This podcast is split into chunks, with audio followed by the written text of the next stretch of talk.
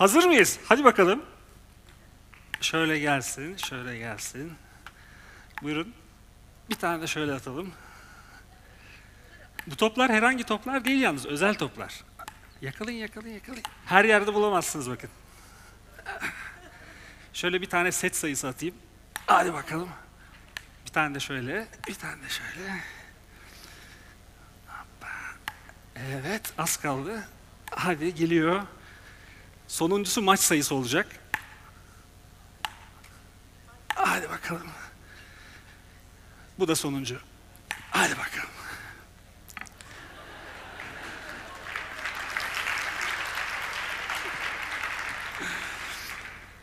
Şimdi bilmeyenler için söyleyeyim ben dijital teknolojilere çok yakın biriyim. O elinizdeki toplar da benim ekibimle beraber geliştirdiğim, ürettiğim toplar. İçlerinde gözünüzle göremeyeceğiniz kadar küçük nano sensörler var. O nano sensörler sayesinde o toplar size müthiş imkanlar sunuyor. Bir tanesi ücretsiz ve sınırsız internet bağlantısı. Bir diğeri dünyanın herhangi bir yerinde gittiğinizde yönünüzü ya da aradığınız adresi bulmanızı sağlayacak bir yazılım. Bütün şarjı, bütün enerjiyi sizin vücudunuzdan alıyorlar. Hiçbir şekilde onları yanınızdan ayırmamanız lazım. Tuvalete giderken, duşa giderken, hatta yatak odanızdayken bile bir metreden uzağa koymamanız gerekiyor. Bir de onları suya sokmamanız lazım ki içindeki o minik nanosensörler zarar görebiliyor. Bir özelliği daha var. Hali hazırda şu an 30 saniyeden fazla onları tuttuğunuz için vücut sıcaklığınızı, kan şekerinizi, tansiyonunuzu, kalp atım hızınızı ve de parmak izlerinizi kaydettiler. Şimdi bu topları hayatınız boyunca ücretsiz olarak kullanabilirsiniz. Bu şartlarla kullanmak istiyorsanız bu gece saat 00'da bu toplar aktive olacak.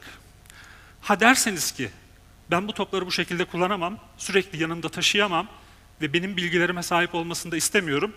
Topları bana 30 saniye içerisinde geri yollarsanız ya da olduğunuz yere bırakırsanız topları bir daha kullanmanıza gerek yok.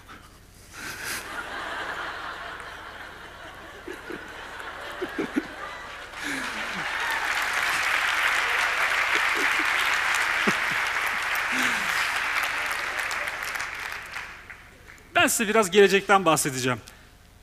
Siz bu grafiği biliyorsunuz değil mi? İlkokuldan beri bize öğretiliyor. Maslow'un hala geliyor toplar.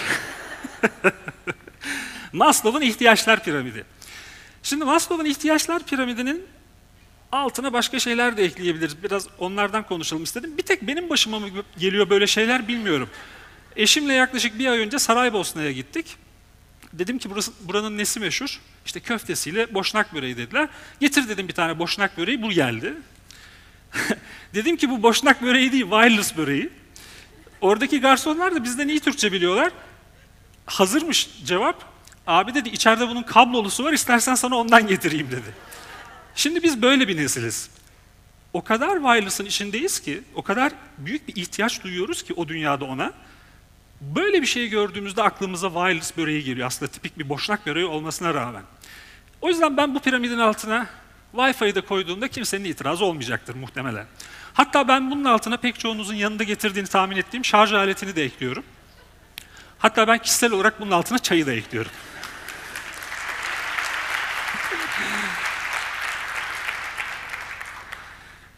Şimdi bunların hepsinin hakkında günlerce konuşabiliriz, tartışabiliriz ama bugün size biraz üzerinde duracağım konu güvenlik meselesi. Şimdi biz evden çıkarken kapıyı kitlemeden çıkıyor muyuz? Ya da arabayı otoparkta bıraktığımızda kitlemeden ayrılıyor muyuz? Hayır ama kullandığımız dijital aletler için aynı hassasiyeti göstermiyoruz. Onlar bizim için henüz tehlike içinde başkalarının sahip olabileceği, girebileceği aletler konumuna gelmiş değil. Bu konudaki farkındalığımız oldukça düşük. Tarihin en büyük banka soygununun yapıldığı yer. 2003 senesi Irak Merkez Bankası. Bir tahmin edin kim soymuş?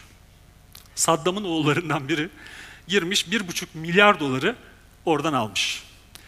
Şimdi fiziki bir banka soyulduğu zaman, bir bina soyulduğu zaman günümüzün takip teknolojileriyle, kameralarla o kişinin kim olduğunu, ne kadar para çaldığını, o parayı nereye götürdüğünü, hatta ne yaptığını tespit etmek biraz mümkün olabiliyor. Ama artık günümüzde ve gelecekte suçlar böyle işlenmeyecek, böyle işlenmiyor. Bu gördüğünüz anlık bir haritadır, anlık bir canlı haritadır. Şu anda dünyada oluşan kişilerin ya da ülkelerin birbirine gönderdiği siber saldırıları gösterir size. Senaryomuz şu olsun. Hayatında Amerika'ya hiç ayak basmamış Çin'deki beş tane genç, siber terörist olsun bunlar, siber soyguncular. Amerika'daki, New York'taki bir bankayı hacklesin, 15 milyon doları alsın, bu paranın bir kısmını Rusya'ya, bir kısmını Ukrayna'ya, bir kısmını Finlandiya'ya göndersin. Şunun cevabı hala net değil. Bu suça kim müdahale edecek? Suçu işleyenlerin olduğu Çin mi? Çin'in güvenlik görevlileri mi? Suçun işlendiği yer olan Amerika'nın güvenlik görevlileri mi? Paranın çalınıp gittiği yer olan Rusya'nın veya Finlandiya'nın güvenlik görevlileri mi? Henüz daha bunun cevabı yok. Artı bunu tespit etmek de günümüz teknolojileriyle çok kolay değil. Şimdi diyeceksiniz ki bu kadar olur mu arkadaş? Bu kadar oluyor. Yeryüzünde muhtemelen en korunaklı bina hangisidir diye size sorsam cevaplardan bir tanesi Pentagon olurdu. Yani Amerika'nın Genelkurmay Başkanlığı'nın ve Milli Savunma Bakanlığı'nın bulunduğu bina. Onlar istemediği sürece 10 kilometreden fazla yaklaşamazsınız. Ama artık o binayı hacklemek için, korsanlık yapmak için oraya yaklaşmanız da gerekmiyor. O kadar enteresan ki 2013 yılında gelmiş geçmiş en büyük savunma sistemleri projesi olan F-35 uçaklarının da dahil olduğu 300 milyar dolarlık bir projenin kodlarını çalıyorlar. Kim çalıyor biliyor musunuz? Çin siber ordusu. Muhtemelen hayatlarında hiç Amerika'ya ayak basmamış kişiler. Ve Pentagon'un yetkilisi, başkanı bir basın toplantısında bunu anlatıyor. Artık suçlar böyle işleniyor. Suçluyla suça maruz kalının belki de hayatlarında hiç karşılaşmadığı bir döneme giriyoruz. Ama tabii her zaman siber korsanları bırakmamak lazım. Daha doğrusu bir tek onları suçlamamak lazım. Şimdi şu ekranda gördüğünüz parolalar var ya, bilgisayarınızda, cep telefonunuzda, e-mail, e-posta hesaplarınızda veya banka hesaplarınızda bunlardan birini kullanıyorsanız dünyadaki en umursaz, umursamaz yüzde 18'in içindesiniz. Dünyanın yüzde 18'i bunları kullanıyor. Hatta şu alta iki tane daha koyayım. Çocuk ismi, doğum tarihi, sevgili adı, tanışılan tarih. Gülüşmeler geliyor biliyorum bir, birkaç kişinin kullandığı. Burada yaklaşık bin kişiyiz. Tahmin ediyorum 150 kişi bu parolaları kullanıyor. Gülelim ama bunun da farkında olalım. Hele hele telefonunuzun Bluetooth'u sürekli açıksa ki ortalama %30 kişinin, %30 kullanıcının Bluetooth'ları sürekli açık bıraktığı biliniyor. Çok daha büyük tehlike altındasınız. Hiçbir yazılım bilgisine sahip olmadan herhangi biri gelip birkaç dakika içerisinde sizin telefonunuzun içindeki belgelere ulaşıp onları görüp kopyalayıp başka bir yere yollayabilir ve siz bunun farkında varmayabilirsiniz. Bu tehlikenin farkında olmanız lazım. Tabi parola koruma konusunda son derece pratik çözüm uygulayanlar da var. Bu duyarlı teyze gibi, siber güvenlik konusunda son derece duyarlı teyze gibi. Yok değil yani. Başımıza ne geliyorsa veriden geliyor. 1990 senesinde burada çekilmiş bir fotoğraf bu. Zamanın Cumhurbaşkanı Turgut Özal tahmin edin ne açılışı yapıyor? İki tane bilgisayarın açılışını yapıyor. 1990 senesi ben lise 2'deyim. Daha internet diye bir şey yok dünyada. Turgut Özal'ın o iki tane bilgisayarın açılışını yaptığı gün dünyada oluşan veri miktarı, bir günde oluşan veri miktarı yalnızca 20 gigabayt. 4 sene sonrası Türkiye'de ilk defa telefon görüşmesinin yapıldığı sene. Zamanın Cumhurbaşkanı ile zamanın Başbakanı arasında. Dünyada bir tam günde 24 saatte oluşan veri miktarı yalnızca 400 gigabayt. Bakın yaklaşık 20 sene öncesinden bahsediyorum. 100 yıl öncesinden bahsetmiyorum. O zaman tabii siber suç diye bir şey de yok. Dijital aletlerin hacklenmesi diye bir şey yok çünkü dijital veri diye bir şey yok ortada. Ama günümüze geldiğimiz zaman şu gördüğünüz anlık bir veridir. Bütün dünyada oluşan dijital verileri size gösterir. Alttaki adrese girdiğiniz zaman güncel halini görürsünüz. Her gece 00'da resetlenir ve çalışmaya başlar. Bakın dün 00 itibariyle bütün dünyada birbirimize gönderdiğimiz maillerin toplamı yaklaşık 236 milyar olmuş. Devam edelim. Google'da yaptığımız aramaların sayısı yaklaşık 5,5 milyar olmuş. Çok muhtemelen şu anda da arıyorsunuz, aramaya devam edeceksiniz. Bu Sertaç Doğanay kimdir? Neden doktor da buraya geldi bize ne anlatıyor gibi bir sürü arama yapacaksınız. Her gün yaklaşık 10 milyar arama yapıyoruz veya çok sık kullandığımız Twitter şimdiye kadar dün gece 00 itibariyle yaklaşık 650 milyon tweet atmışız. Instagram en sık kullandıklarımızdan biri. Yaklaşık 65 milyon fotoğraf ve video yüklemişiz.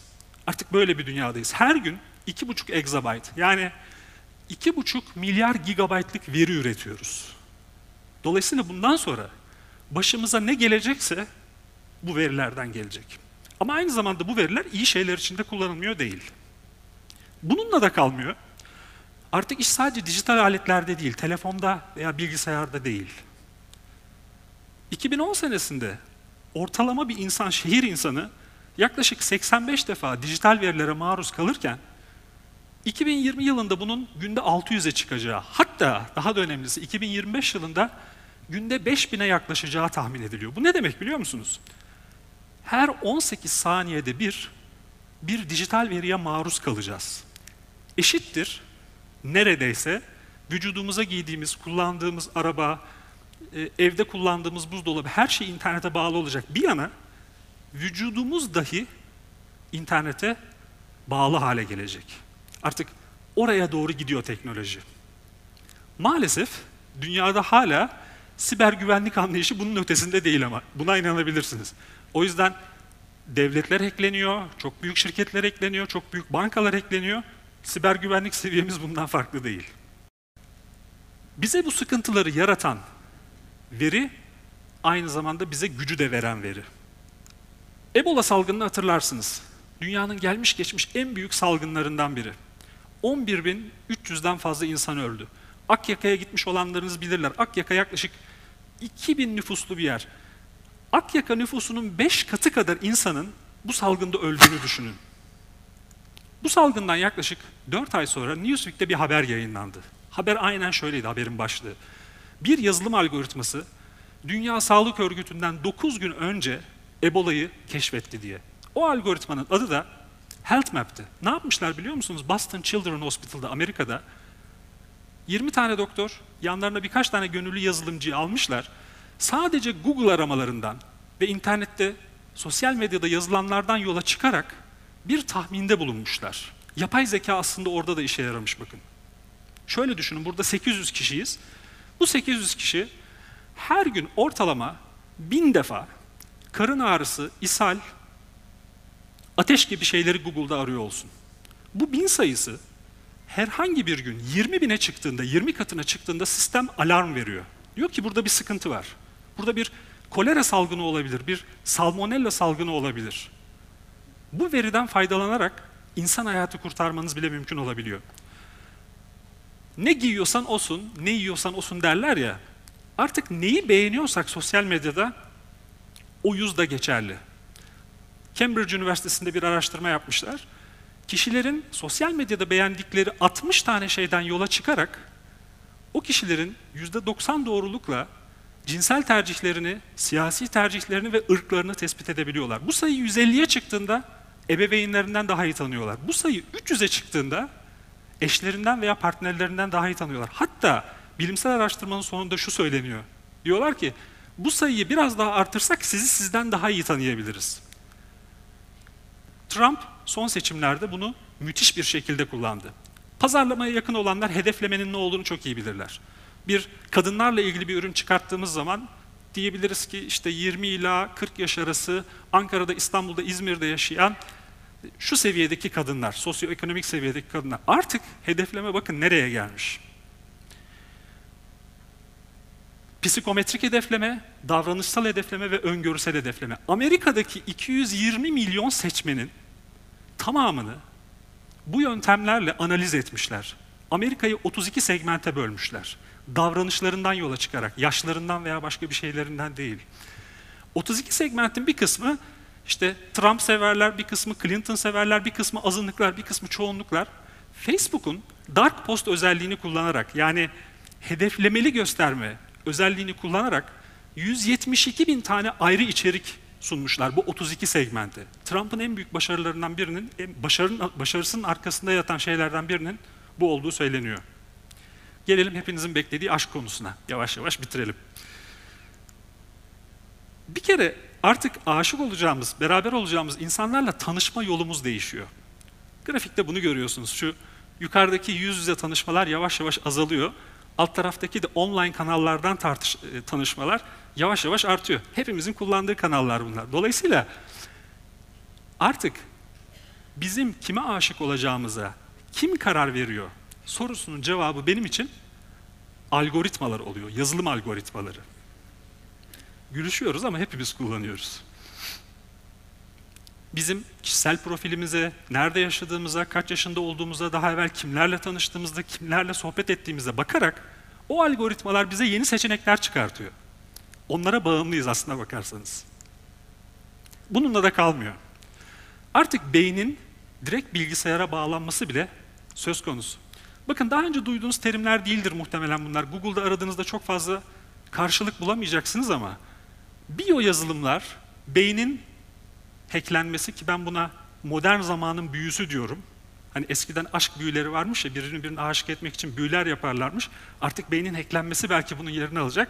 Ve çok heyecan verici olan şeylerden biri kullan at hatıralar, disposable memories.